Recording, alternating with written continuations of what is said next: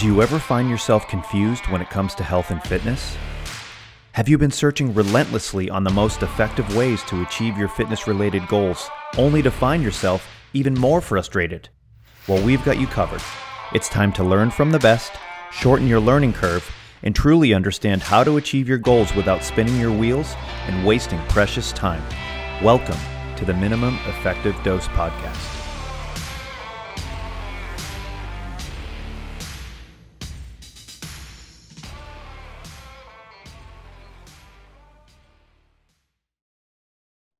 Welcome back to the Minimum Effective Dose podcast. I'm one of your co hosts, Mike Perry, and I'm here with the Iron Cardio legend, Brett Jones. Brett, how are you today, my friend?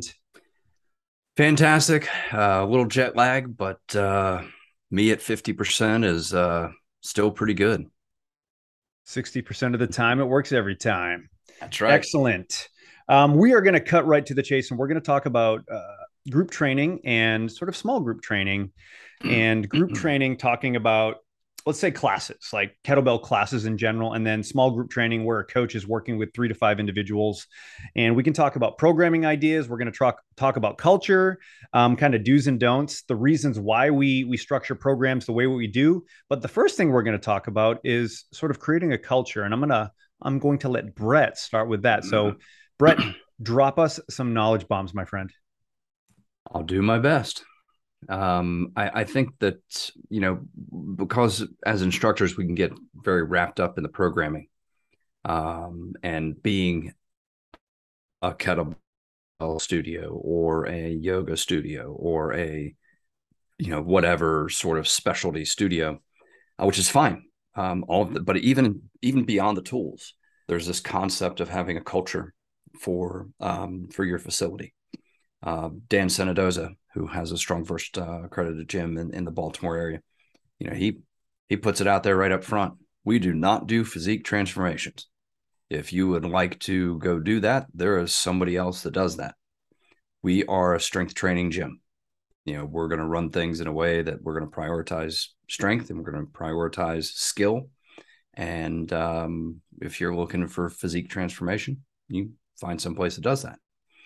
Uh, Mark Fisher, has a, a very successful um, template where it's uh, it's a little on the the very far polar opposite of a of StrongFirst. It's uh, he gets you know they have dance parties where he's in a, a unicorn outfit and uh, there's uh, a lot of fun that's had in different music and and uh, you know that's the culture of that business.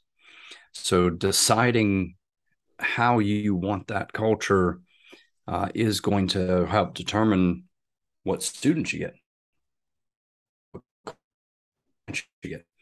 Um, you know, some people are going to walk into um, um, Danny Sawaya's gym in um, Arizona, and he's very much a powerlifting gym and uh, powerlifting, kettlebells, dumbbells, uh, very much a strength again, very much a strength training gym um, there's people that are going to walk in there and they're expecting some selectorized equipment and um, you know card- cardio machines and things like that and they're going to probably turn around and and head back out because the the culture of that gym has kind of been baked in.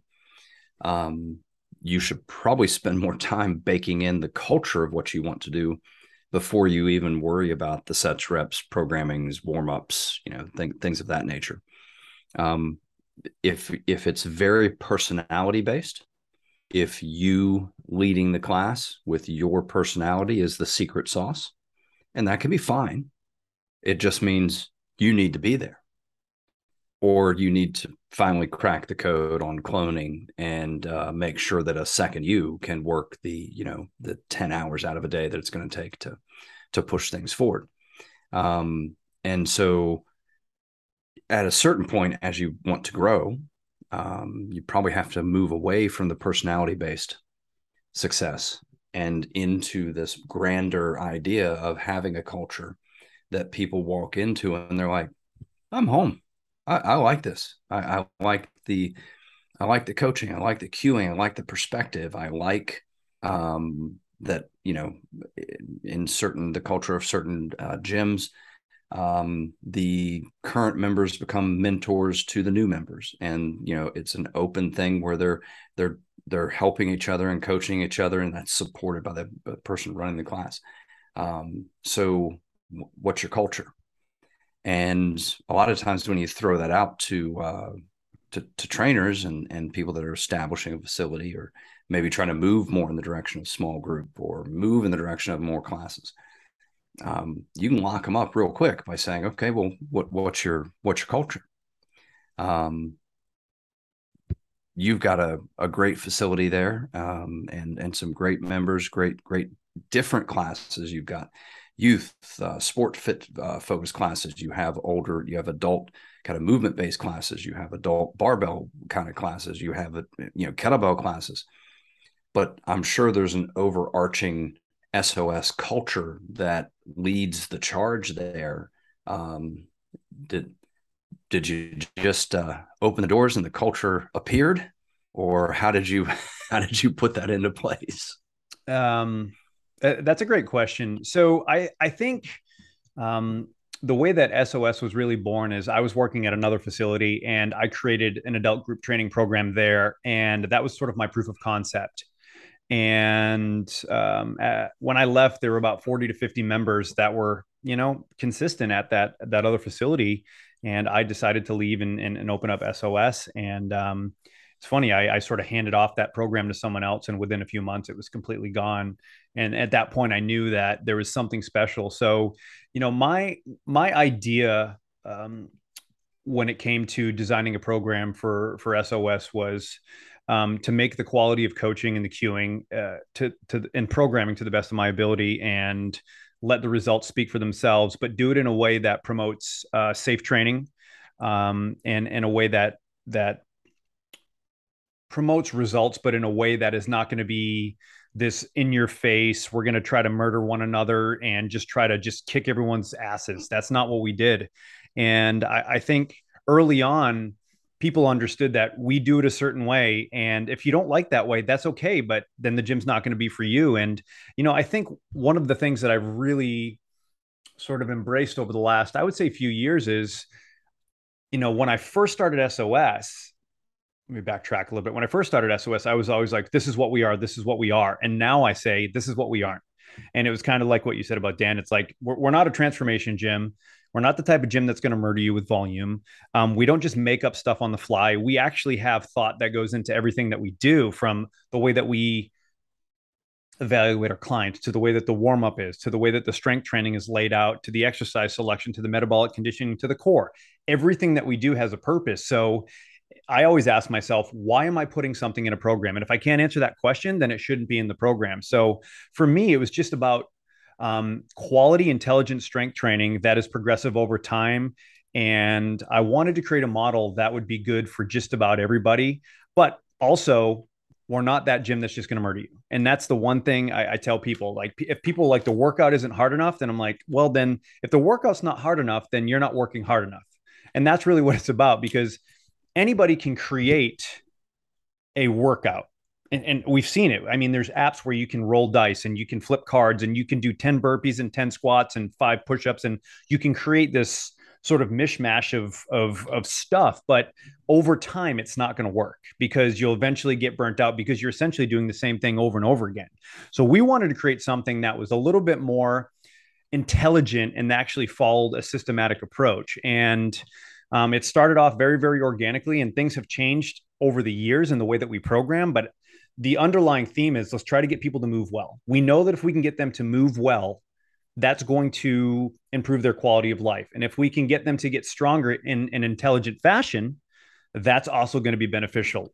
And also, if we can drive heart rate and we can, you know, improve their overall general physical preparedness and use specific exercises that will accomplish that, but be very, very joint friendly, then I think we've got a pretty good recipe. And that's really what we've done over the years. So, I think that's really the the secret sauce for us is just in my book, it's just smart, intelligent strength training over and over and over again. And um, you know, for some people, they think it's too easy, but at the same time, it's like, well, if it's too easy, you're expecting something different. And I think we've grown more and more confident as to what our product is over time. And um, I'm actually in the process of writing a blog about what we aren't. And and uh, and I'm really excited about it because I don't want people to sign up for our gym that just want to come in and get murdered. Like if you want to get your ass completely kicked and you don't care about technique, you don't care about form, you have a big ego, please go somewhere else. I want you to go somewhere else because I'm not going to argue with you. You're coming to my facility because you can't do this on your own. You're hiring us to help you in that journey. And that's what we're going to do, but it's not going to happen overnight, especially if you have, you know, a, a boatload of injuries uh, that you're you're managing, right? Or you move like absolute trash. Like these things take time. But if you don't care about that stuff and you just want to get your asses kicked, there's plenty of gyms that'll take your money and do that. That's not us. And I think everything that we do from a social media standpoint to the blogs that we've written in the past to our social media really follows that same path. I want to, yeah, excellent. I, I, wanted to go back and capture just a couple of things. Um, your original proof of concept that did not make the transition between, you know, two two individuals or multiple individuals teaching it um, might indicate that initially there was some personality based stuff. Mm-hmm. There were a lot of people that liked you and what the product that you were producing. Um, and that, that's a starting point for a lot of things. Um, so I, am not pointing that out as a as a good or bad thing. It's just uh, to highlight that uh, for the the trainer. I've had this conversation over the past 20 plus years had the conversation plenty of times where a successful group class instructor or something like that is going to, um, you know, I, I'm ready to open my next two or three facilities. And it's like, uh oh, because unless you've cloned yourself, uh, and if all you have is your personality, personality can be powerful. But if all you have is your personality, when you're not there to teach classes, there's something else going on unless you've been very clear about the culture and how you want things done. And I know you actually do a lot of staff development and spend time with your trainers, uh, you know, really guiding them through this process and things that the way you want it done. Um, you know, Gordon Ramsay doesn't just bring chefs into his kitchen and go, okay, cook however you want.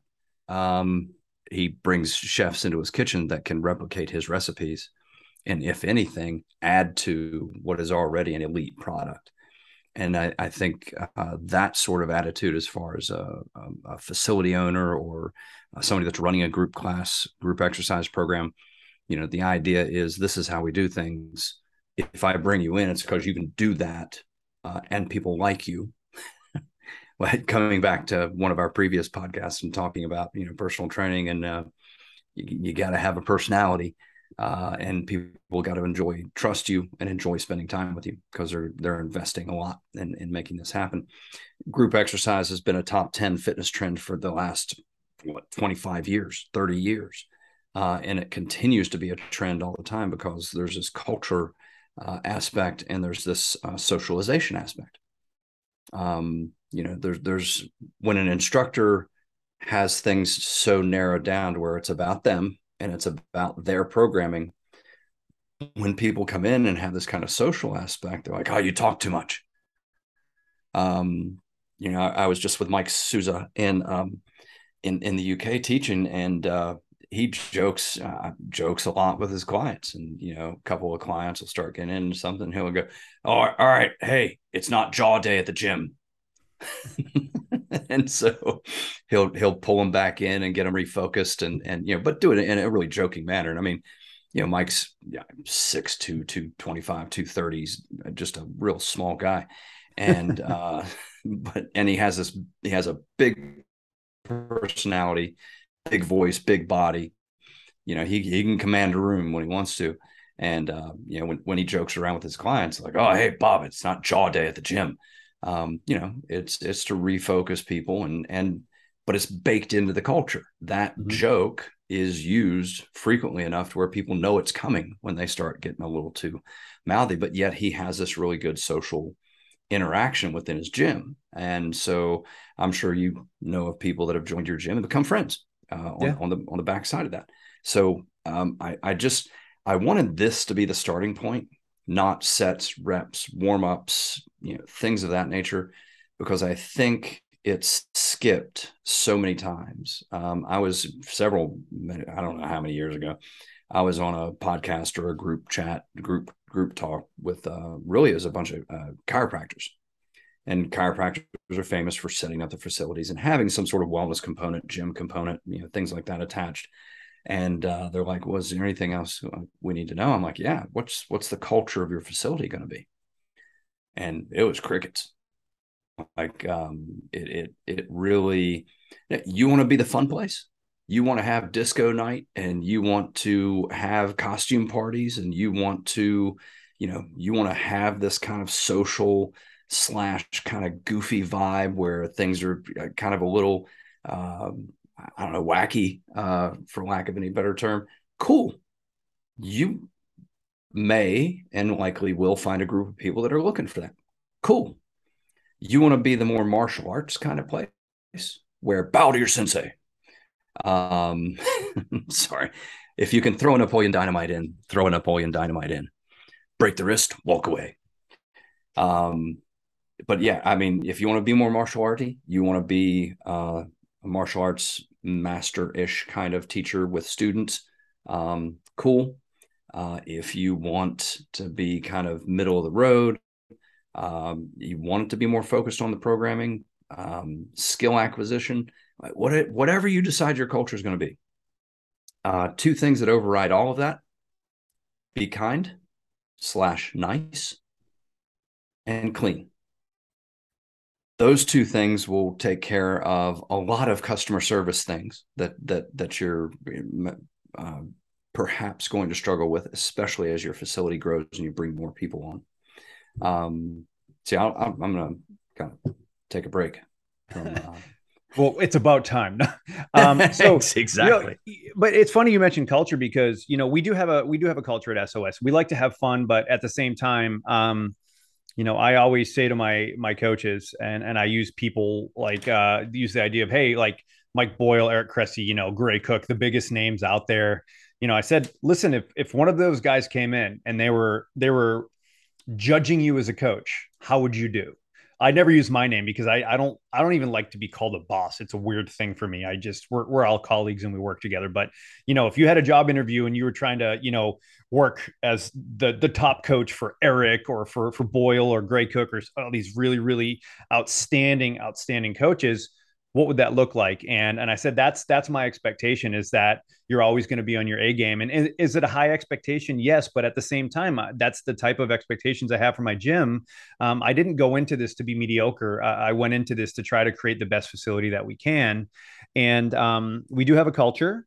And uh, it's it's important that everybody sort of follows these similar guidelines. And you know one of the things that we do early on especially if we have people that are interviewing is we look at their social media because there's just certain things that you know we don't prefer at our gym. And if you're on your social media account and you're doing exactly the opposite of the things that we preach then you're just probably not going to be a good fit for us. And listen, it's not that I don't like you or don't think that you're talented, but that's just not us. Like if I see you on your social media and every other word out of your mouth is dropping a bunch of F bombs, you're probably not going to fit in at our facility.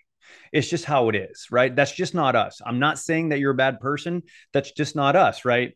You know, if you're a male or a female and you spend all your time just showing off your body and wearing, you know, you're half the time you're not even wearing clothes, that's just not us. And again, yeah, that's Brett. That's one of the reasons why Brett won't work for me because he's always wanting to walk around in his spandex. Um, but no, but seriously, like those aren't bad things. They just they're not going to fit in with the culture of SOS. But at the same time, we do have this culture where um, we're going to be real with people, right? We're gonna we're gonna expect people uh, to you know, to do the things that we ask them to do because we know what's best for them when it comes to a strength and conditioning standpoint. And if they, you know, if they don't want to do it, then it may not be uh, the facility for them, or we're going to call them on their BS because uh, we just we don't have time for egos. And if you know so much about strength and conditioning, you don't need us. Go somewhere else. And uh, you know, that's my big thing when people are like, "How come I can't back squat?" Because I'm like, "Well, look it. When you do back squat, you're coming in wearing your Nike Shox."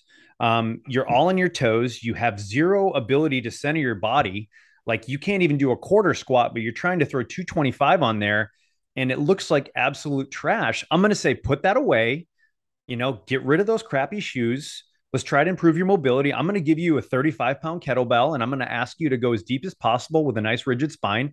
And you're going to get way more benefit out of that. But if you can't take that type of coaching, I'm coaching to get you better. I'm not coaching to inflate your ego. Now, if you want your ego inflated, go elsewhere. And and that's the thing. Like, I'm going to call you on your stuff. And if your trap bar deadlift looks like crap, I'm going to say, cool. Like, yes, you can lift 400 pounds really poorly. But if you decide to do that over time, you're going to be visiting our friends next door, who's a physical therapy clinic, because you decided that lifting heavy weight improperly is more important than um, having a healthy body. And um, and I think one of the reasons why we've been so successful over the years, and we've actually been able to pair up with hospitals, and we have a brand new physical therapy clinic next to us that reached out to us, and we're we're collaborating with them, and it's fantastic, is because we care about our clients being healthy and moving better because we know that moving better is going to fix a lot of those musculoskeletal issues. And we know that training in a smart fashion and not just murdering yourself is going to give you a better quality of life. And that's what we care about. And um, you know, if you just show up at our gym and you work hard and you you listen to our great coaches, you're going to do really, really well. But the second you think your ego is more important, you're gonna probably end up hurting yourself. And there are a handful of people that still train with us that they go out there and they just they keep on, you know, just trying to work through these injuries that they never want to take the time to fix or they don't really care. They just you know you know my my hip hurts. I'm just going to keep going. Well that's not doing anybody any good. And you know if you have to just pound ibuprofen all the time that's not what we're trying to do here. So you know at a certain point the the cool thing is people will actually weed themselves out of our facility. And um, there's been times when people have left and i've been happy about that because they just aren't a good fit. And um, you know, I want members that are going to embrace the process and listen to us because I, we've got a hell of a team and our coaches are doing a really, really good job and I'm grateful for them, but we all, we all think and we're all on the same page. And um, that's where I think the magic happens. We're not guru based. We're not the Mike Perry gym. I never wanted it to be that. I wanted to try to create a, a group of people that are like minded that want to help um, and that care about the quality of what we're doing. And, and to me, that is sort of the overarching theme and what we try to accomplish at our gym. Awesome. And I think, you know, having that in place, not trying to be all things to all people. Um, you know, you're not going out to the the the person that wants to get murdered and saying, "Yeah, sure, we can do that too." Um, you're you're specific, and like Dan saying, it, it would be like him bringing somebody in and go, "Oh yeah, I'll take that six week challenge person that wants to lose twenty pounds." Um, that's and and I nobody comes to me for that stuff. yeah. So I uh I I I think some pretty clear uh, expectations, you know, have have been set, and um, that what you just said about, you know, sometimes it's good when somebody moves along. I I was an athletic training student, and um, I would have athletes walk in the room and say, "I want anybody in the room except Brett to take me. And then the next person in the room would walk in and go, I only want Brett to take me. And you figure out real quick, okay, all good. Like that's this is this is okay. Um, we're not all things to all people. Um, and when you try to be, you're usually lacking um, yeah. in, in that conversation. So if we move beyond the the culture conversation, let's talk modalities for just a second because you know i mean i'll be honest if i was setting up a gym it'd be a kettlebell gym. Um, i know a little bit about it. I think i'm pretty good at coaching people at it. I think i can put together good classes and good individual sessions. And so like for me i would probably put together a kettlebell gym. Um, danny Sawaya loves powerlifting. He has barbells and monoliths and you know um, uh, he's definitely you know leaned in in the direction of powerlifting um, eh, you know there's pilates studios there's yoga studios there's zumba you know what whatever um, you know the the modality can matter and the modality cannot matter uh, i look at sos and i see a i see a gym where maybe modality doesn't matter so much because if somebody comes in, it could be a dumbbell routine, could be barbell, could be body weight, could be athletic base, could be kettlebell, could be. Uh, so, was there a decision making process in your mind of whether you were going to be a kettlebell gym or multimodality uh, gym?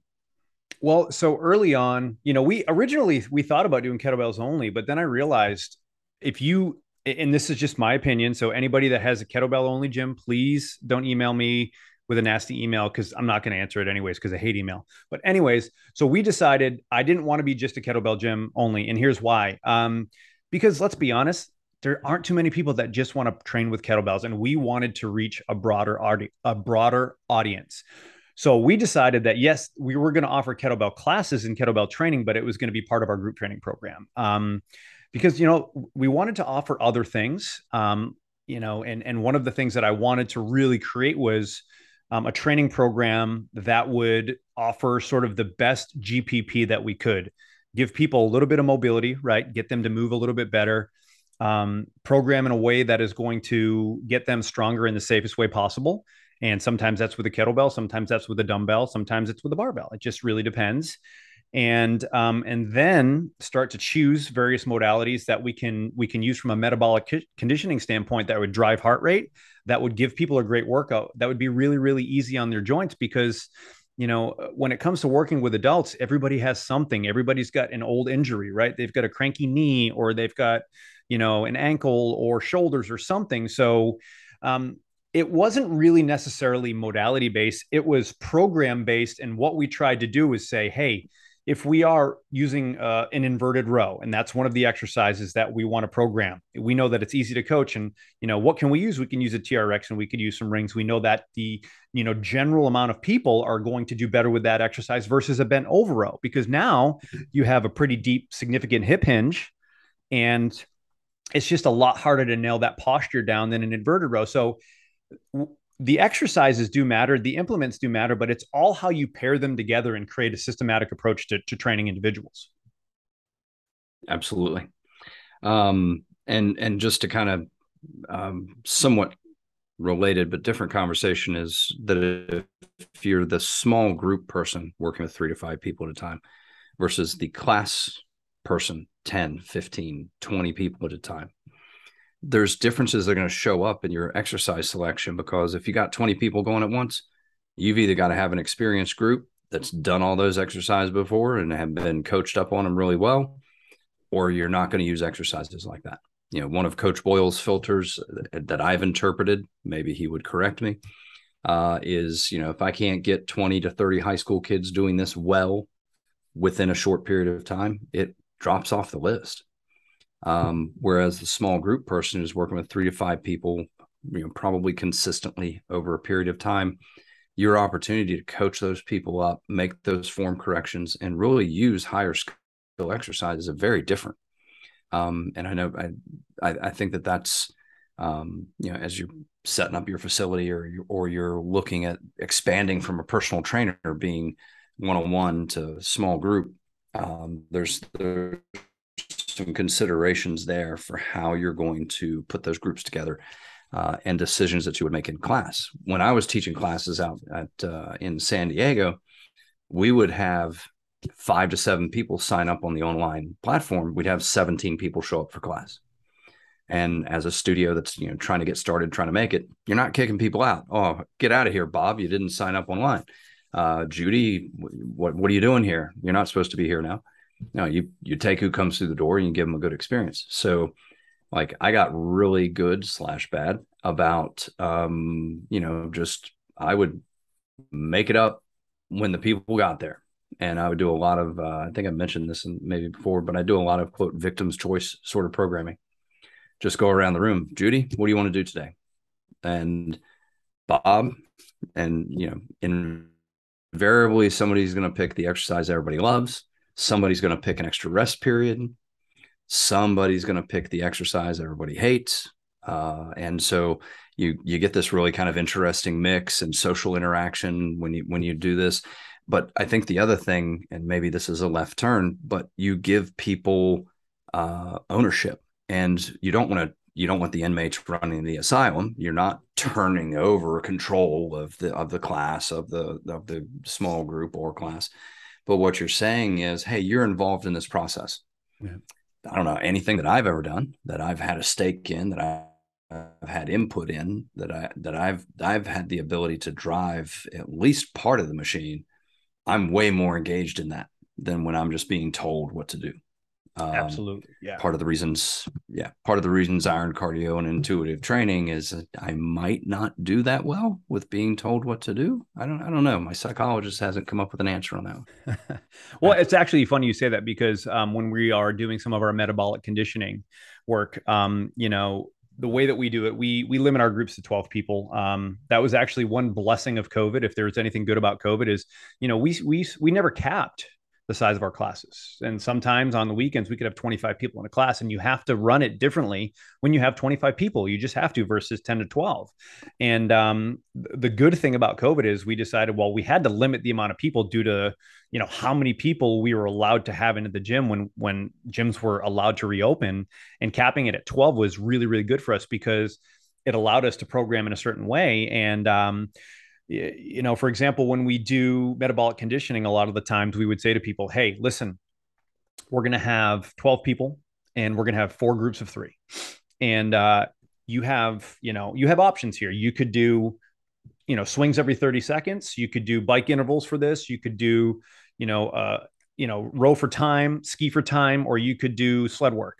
And you pick, you know, you pick the ones that you want to pick. We're going to give you six but you pick the three or four that you want to do so people can have options. And the good thing about that is, let's say you're doing jump rope right? And jump rope is one of the options. Well, some people love jump rope. Other people like, I never want to do jump rope. You get a female postpartum, you know, maybe a little bit of pelvic floor issues, bouncing around in a jump rope isn't going to be the best scenario for them right away. So maybe jumping rope isn't good for them, but doing some light sled push drags is going to be a great option. So one of the things that we try to do is is give them a little bit of variety, but not too much because if you give them 15 different options, then you're trying to coach 15 different things and then the quality of coaching just goes down the tube because you're trying to coach so many different things at once. So I think options are good, but not too many, because then you find yourself trying to just coach too many different things at once and it doesn't go well. 100%. I love it. Um, you know, and then finally, maybe talk just a little bit about the the sets reps the programming because all of everything else in my mind everything else that we've talked about comes first um, the the sets reps like is it important? Yeah. It's not more important than everything else we've just talked about. Because if the culture of your gym doesn't work for anybody and you can't get people in to take your classes uh, the sets and reps kind of don't matter. Uh, if you don't give options and people feel excluded and, and and you know like if if you haven't nailed that culture aspect that working with people aspect small group versus class you know, um, providing options and, and account ownership and, and things like that. Um, I, I don't know that the programming matters. Um, and I say this because there are so many different successful group exercise situations. It could be Zumba, could be yoga, could be Pilates, could be kettlebell, could be barbell, might be body weight, you know, just take your pick.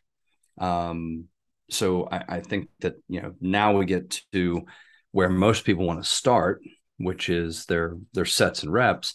And you know, from a group group class perspective, uh, sometimes individual perspective, and certainly small group, um, you you had you got your blocks right. You've got your blocks within this time frame. You're gonna you're gonna pardon me do some sort of warm up slash movement prep. You're probably going to go into and this this was the the original CrossFit papers where it was you know, some warm up, uh, some sort of gymnastics body weight skill, some sort of uh, strength skill, and then a Metcon um, is not the worst, you know, model in the world. Uh, you can look at that as warm up, movement skill, strength, and then conditioning. Um, you're to put your blocks together. Uh, that coordinates the class. Um, I think there should be a focus towards strength. Um, and so just in talking about the blocks and everything, uh, any different perspective or ways that you look at those? Yeah, so I'll actually kind of walk people through the exact process that I use um, because I don't mind sharing it. Because even if I tell you exactly what we do, there's no way you're going to be able to replicate what we do just because you know it's it's just different, right? There's there's just a different vibe. But um, when it comes to our warm up, um, you know, we we spend a lot of time on ankle mobility, hip mobility and uh, thoracic spine and shoulder mobility.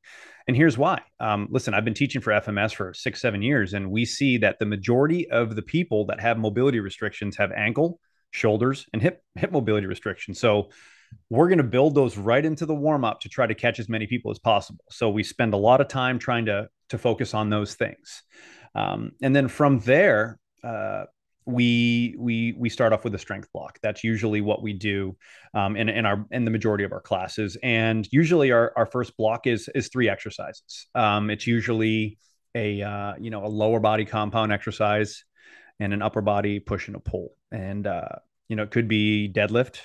It could be paired with a, a single arm dumbbell row.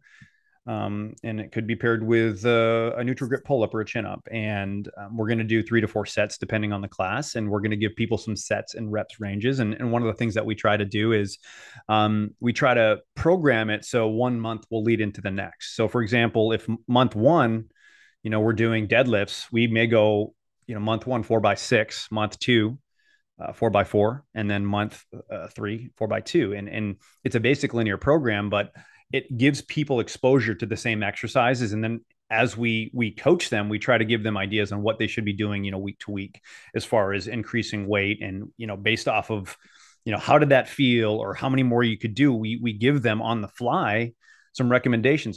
If if i you know if we're doing a four by six and they're and i say to them hey how many more could you do with that weight? And they're like seven eight. And i'm like well then you need to increase the weight a little bit as long as their form looks good. So i think the sets and reps are important but i think the communication with your client within the training session is actually more important than the sets and reps.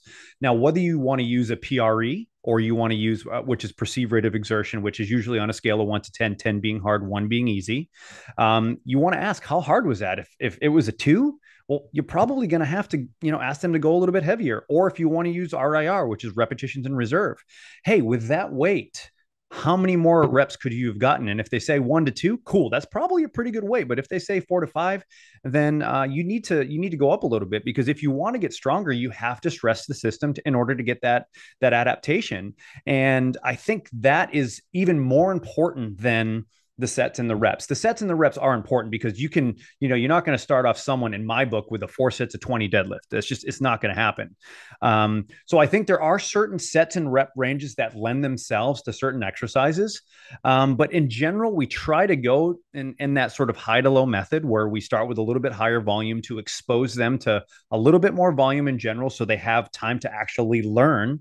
And then from there, we're just coaching and cueing and, and, and asking for feedback and and drilling technique. So, um, you know, I think communication is probably one of the most important things that you can really nail down when you're working with your clients because, um, you know, if you're using the same weight every single month and the set and rep scheme changes, something's wrong and something needs to change. So, um, the sets and reps do matter and I really just think it's a very, very simple, you know, uh, for example, dumbbell chest press, you know, week one, I mean, sorry, month one, four by 10, month two, four by seven, month three, four by four, four by five, right? Then if you follow that and you train hard in this, in the course of three months, you can, you can get pretty strong, right? I mean, is it this perfect program where we're dealing with percentages? No, but it's a group training program, right? You're not going to be able to nail down exact sets and reps and use percentages because um, you have an hour and you're trying to accomplish, and a lot of the times, as much as possible within that hour. So there's a lot that goes into it for sure. But I think just quality programming paired with effort, really good coaching and communication is the sweet spot. Yeah, I just want to highlight the communication aspect there for just a second because uh, you know, in a one-on-one situation, the communication is assumed. Uh, there's only two of you, uh, and hopefully there's words being exchanged. Uh, in a small group situation, all right, three to five people probably know each other to some extent. They, if especially if you have a consistent group at a consistent time frame, uh, going to be some communication that really builds uh, out of that. Um, group classes uh, you can have a variety. Uh, uh, you, you're going to have a section of people in the room that are your over communicators. They're telling you how every rep of every set felt. You're going to have your moderate communicators uh, who at the end of the set will say maybe they'll give you an RP rating or something like that. And then you're going to have the silent types, and they're not going to want to say anything. Um, whether that's because they're in a group and they struggle with public speaking, um, even though somebody like myself who presents to groups of between you know 20 to 100 plus people um, to to me that's not group groups public speaking but to them it is because they're they're not comfortable with it which i get i'm fine cool.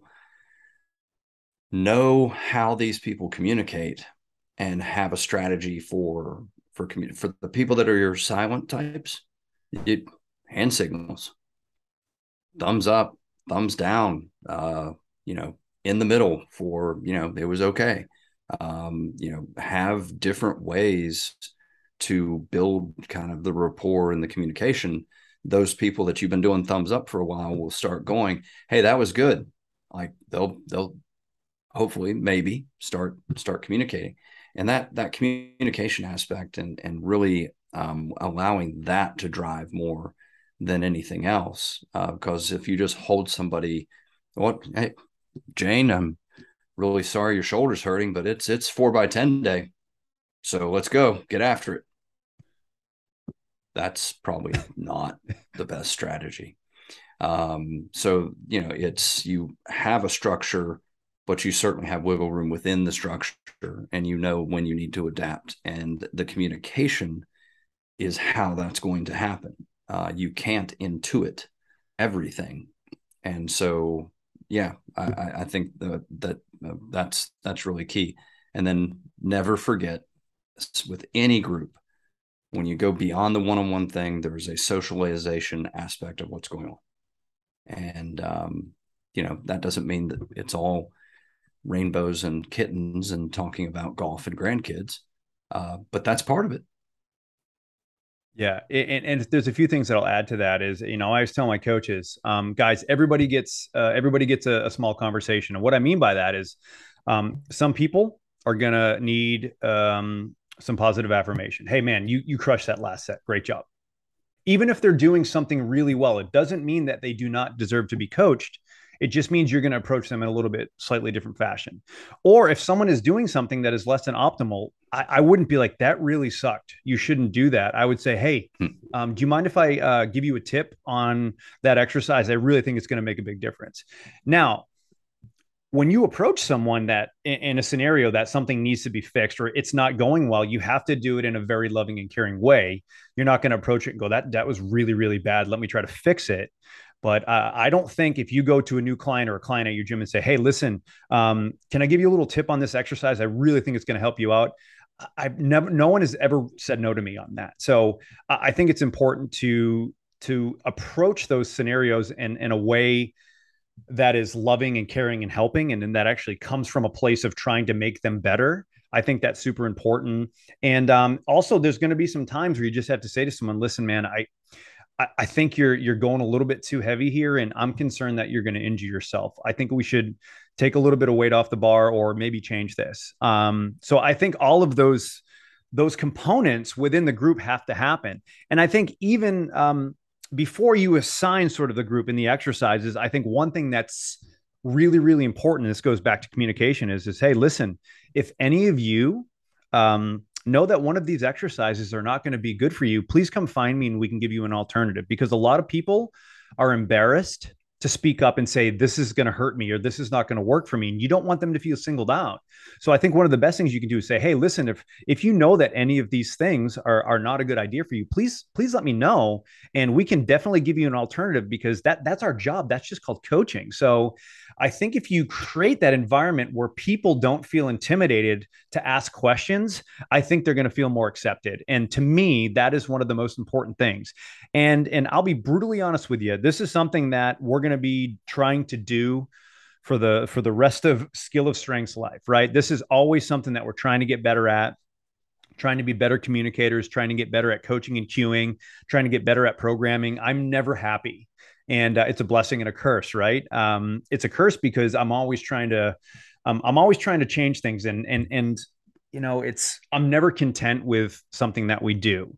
and you know ask my wife i drive her absolutely crazy but i just mm. i always am trying to find the most optimal way to get things done and i think it's it's a blessing because we care we give a damn about the outcome and we give a damn about how people are going to feel and you know it's not the it's not the sexiest thing right? And it's not going to be the best marketing uh, scheme out there. And we're not going to you know have a 30 day transformation challenge and promise that you're going to lose you know two jean sizes in in a month. But um, in my opinion it's the right thing. And i can sleep at night knowing that we're trying our damnedest to try to to educate people in the process and trying to really take care of people and trying to give them the best product possible. And and that is what i try to preach day in and day out. Um, and and that's one of the things that our coaches agree on as well. And and i think that if you truly care about the outcome of your clients um, it will show. 100% so we uh, we started at culture and we wound up at communication and uh, i think that uh, those two aspects and something that you mentioned uh, a little bit ago.